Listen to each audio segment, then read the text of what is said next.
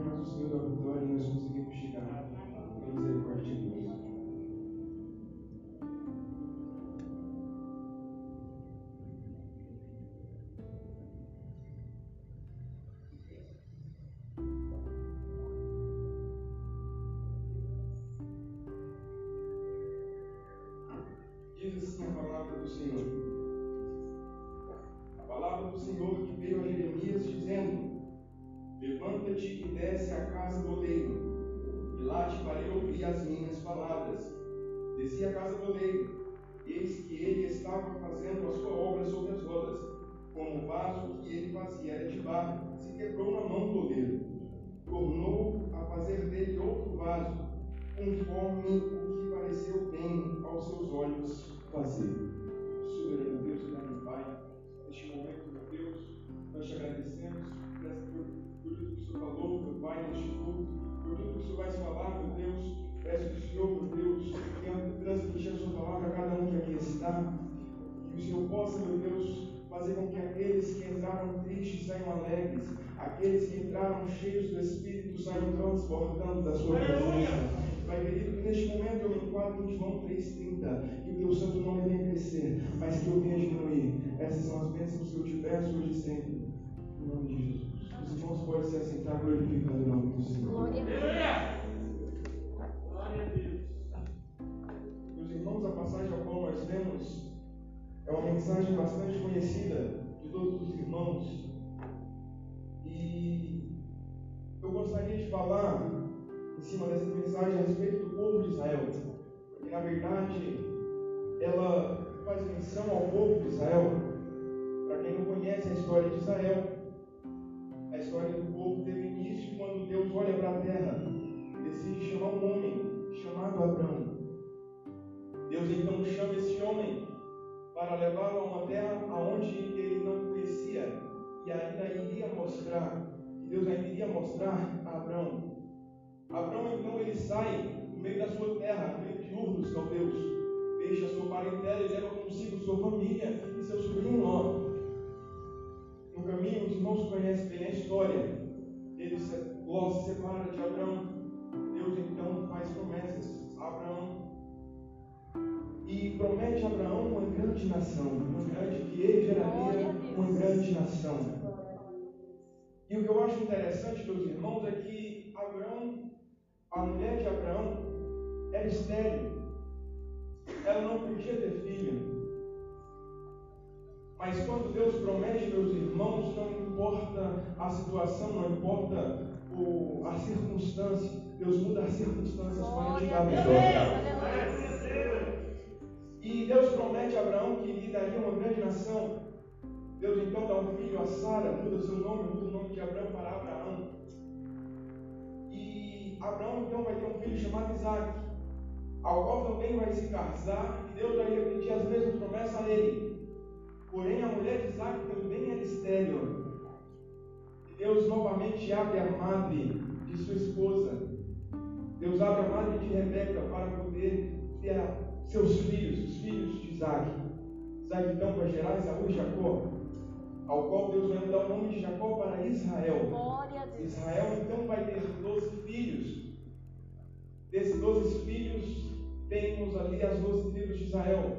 Ele também tem outro chamado José, ao qual é responsável por levar o povo, esses 12 filhos, sua casa, é responsável de levar para o Egito.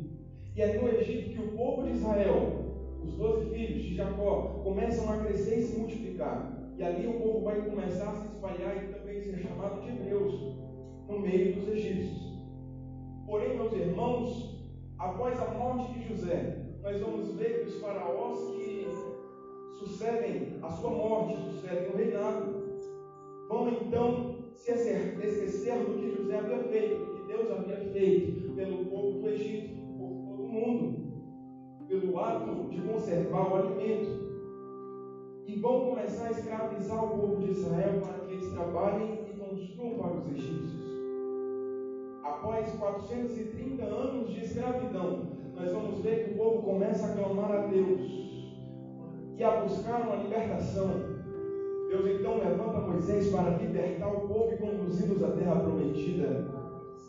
E todos nós conhecemos a história aonde Moisés ele é o responsável por tirar o povo de Israel. Sabemos bem que ele nasce num tempo de adversidade, aonde qualquer criança, homem, criança do sexo masculino que nascesse, ser lançada no rio Nilo para ali morrer. Mas a sua mãe guarda ali o menino durante alguns meses, e após alguns meses, quando ela não consegue mais esconder o menino, ela coloca ele num cestinho e coloca no rio. E ele vai então parar à beira do Egito, no palácio do Egito, e é criado ali como príncipe. Moisés, então, mesmo sendo criado pelos egípcios, ele vai ser amamentado pela sua própria mãe. E ali ele vai aprendendo a sua cultura, sua origem. Ele sabe que ele está no Egito, mas a sua origem não é do Egito. Deus então ele tira Moisés do Egito, leva ele para o deserto para aprender 40 anos. Depois de 40 anos no deserto, Deus então ele fala com Moisés através de uma sarça e chama Moisés novamente para poder conduzir e tirar o povo do Egito. Deus endurece o coração de Faraó, porque se, se Moisés apenas chegasse lá, conversasse com Faraó e ele deixasse, ia ser muito fácil. Moisés poderia até pensar que foi ele mesmo que tirou o povo.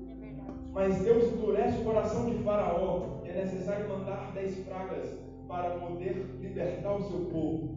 O povo então é liberto do Egito e sai novamente, e sai agora para o deserto. Aonde o povo no deserto vai viver 100% na dependência de Deus.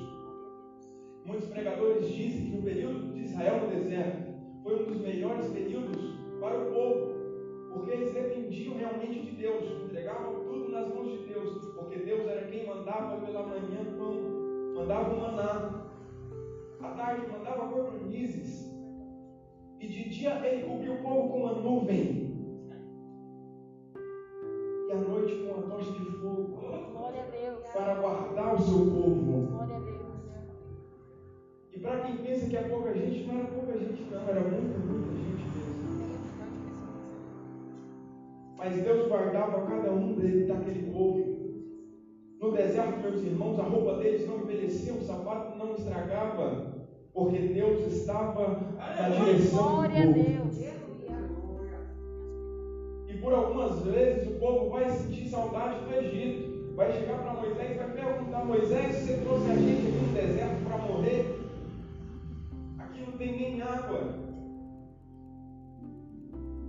Mas Deus então vai falar com Moisés. Moisés, na verdade, vai falar com Deus, vai perguntar.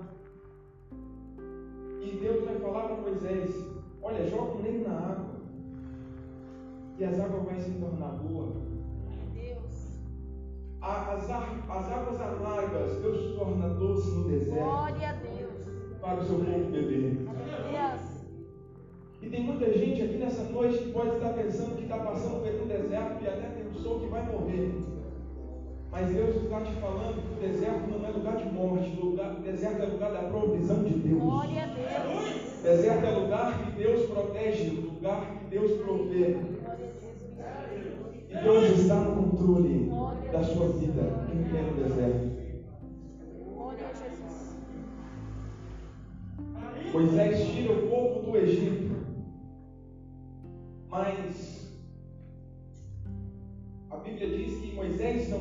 responsável por entrar com o povo na terra prometida. Moisés morre um pouco antes.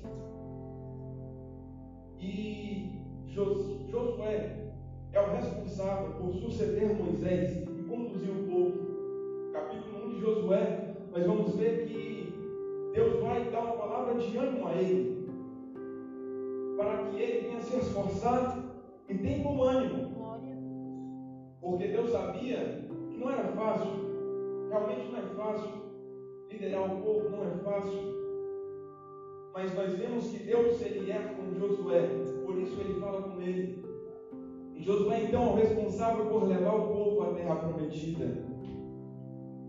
Nós vamos ver que enquanto Josué governava o povo de Israel, foi Josué foi bastante vitorioso. Josué era um guerreiro, um homem de Deus.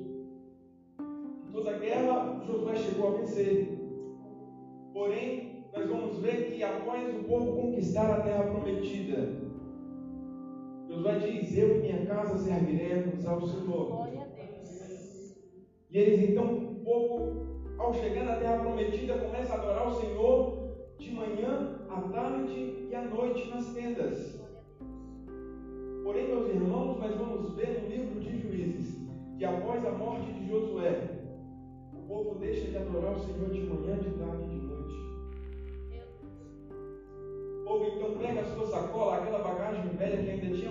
e tira os balaíns, tira, tira as imagens e começa a adorar outros deuses. Nós vamos ver que então, após esse período que o povo passou na terra prometida e deixa de adorar o Senhor, o Senhor começa a levantar outras nações para para lutarem contra Israel. Deus então levanta Cusã e Zadaim. E ele então é o responsável pelo por juntar dois impérios para lutar contra Israel. E eles então ali eles vão e sitiam Israel. Eles vão e dominam Israel. Israel então é levado a cativo pela primeira vez. E durante sete anos nós vamos ver que Israel vai ficar em cativo. Até que Deus então começa a levantar juízes e profetas para julgarem Israel, para libertar também da escravidão, do cativeiro. Por diversas vezes no livro de Juízes nós vamos ver que aparece essa frase: que o Senhor entregou Israel nas mãos dos seus inimigos. Porque sempre que Deus abençoava o povo, o povo esquecia de Deus e começava a adorar outros deuses. Nós vamos ver que Deus levanta profeta, levanta juízes, levanta reis. E agora nós chegamos no livro de Jeremias. Jeremias também é um dos profetas que Deus usou para falar com o povo. E no capítulo 18 de Jeremias, nós vamos ver que Deus fala com ele e manda ele descer à casa do oleiro. Mas o que é interessante é que no versículo 2 nós vamos ver que Deus diz a Jeremias: Levanta-te e desce à casa do oleiro. Se nós pararmos para pensar, o verbo levantar é o oposto, é o contrário de descer que nos dá a entender que Jeremias estava numa zona de conforto. Deus então o tira dessa zona de conforto e fala para ele: levanta-te e desce a casa do. E nessa noite pode ser que você entrou aqui e talvez você esteja nessa zona de conforto. Você sabe que Deus tem uma obra na sua vida, porém você não quer se dispor na versão King James ele fala: dispõe-te. Ou seja, sai da zona de conforto. Meu Jesus. É forte. Deus está tirando alguém da zona de conforto nessa noite. Glória a Deus. Eu não sei se você está entendendo a palavra que Deus tem para você, mas eu já peguei a minha parte. Glória a Deus. Deus fala para Jeremias: levanta-te e desce a casa do oleiro. Interessante que quando, Jere- quando Isaías se encontra na caverna, a água do Jordão ela acaba. E ele estava ali numa zona de conforto. Deus mandava carne para ele, ele tinha água. Enquanto ele estava ali, estava tudo bem.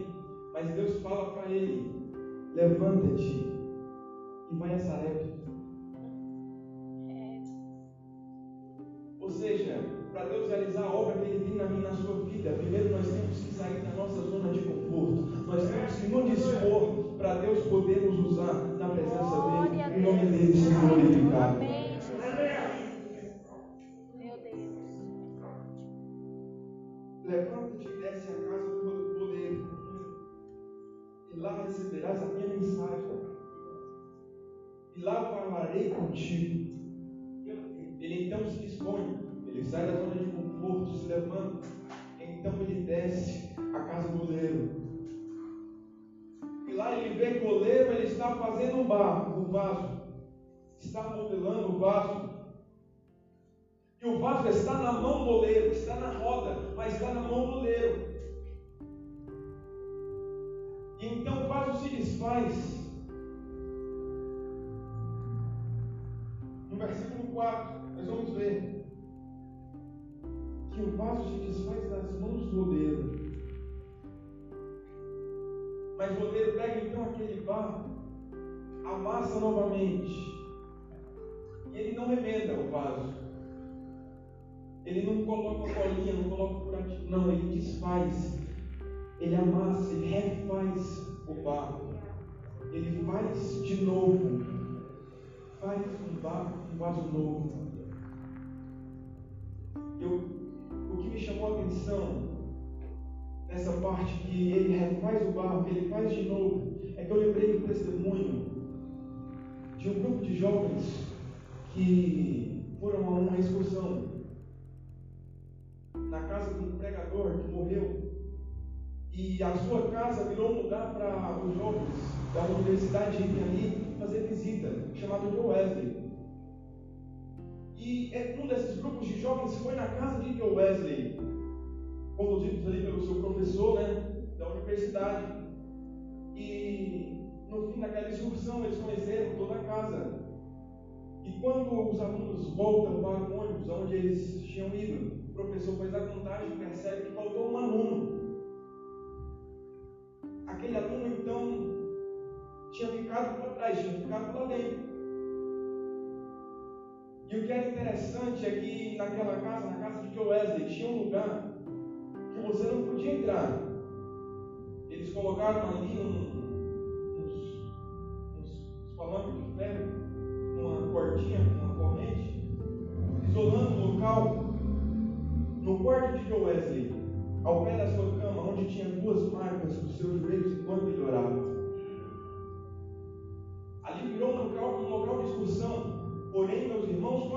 Professor volta a procurar aquele aluno que faltava, ele percebe que o aluno estava no mesmo local, tinha do lado da corrente, estava lá orando onde Joe Wesley orava. Glória a Deus. Faz E o professor então chegou perto dele para chamá-lo novamente para o ônibus.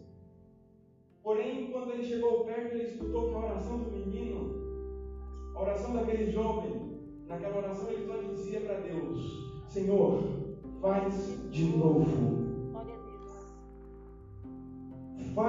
Novo. Era só o que o jovem falava: Deus, faz de novo. O que o Senhor fez na vida de Joe Wesley, faz de novo. O professor então fala para ele: Billy, Billy Graham, vamos porque nós já estamos atrasados. Glória a Deus. Glória a Jesus. Eu não sei se você entendeu, mas Deus está querendo fazer um algo grande na sua vida. Mas primeiro nós temos que nos dispor, nós temos que fazer a nossa parte, nós temos que sair da zona de conforto para que Deus possa nos usar. E também temos que buscar o santo nome de Deus. Glória a Deus. Aleluia, Jesus. Como é que eu busco, Samuel? Através da oração, através da leitura da palavra. Aquele jovem estava orando e ele falou para Deus na sua oração: Senhor, faz de novo.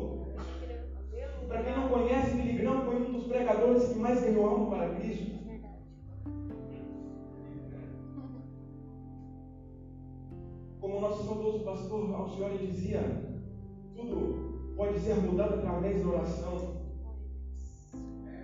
E há poder na oração, meus irmãos. É por isso que nós estamos aqui tem pouca gente, tem poucas pessoas. Porque o poder de Deus é para aqueles que buscam de verdade. O poder de Deus é para aqueles que acreditam na oração e para aqueles que oram realmente. Jeremias chega à casa do oleiro. E ele vê o oleiro refazendo o barro, refazendo o vaso.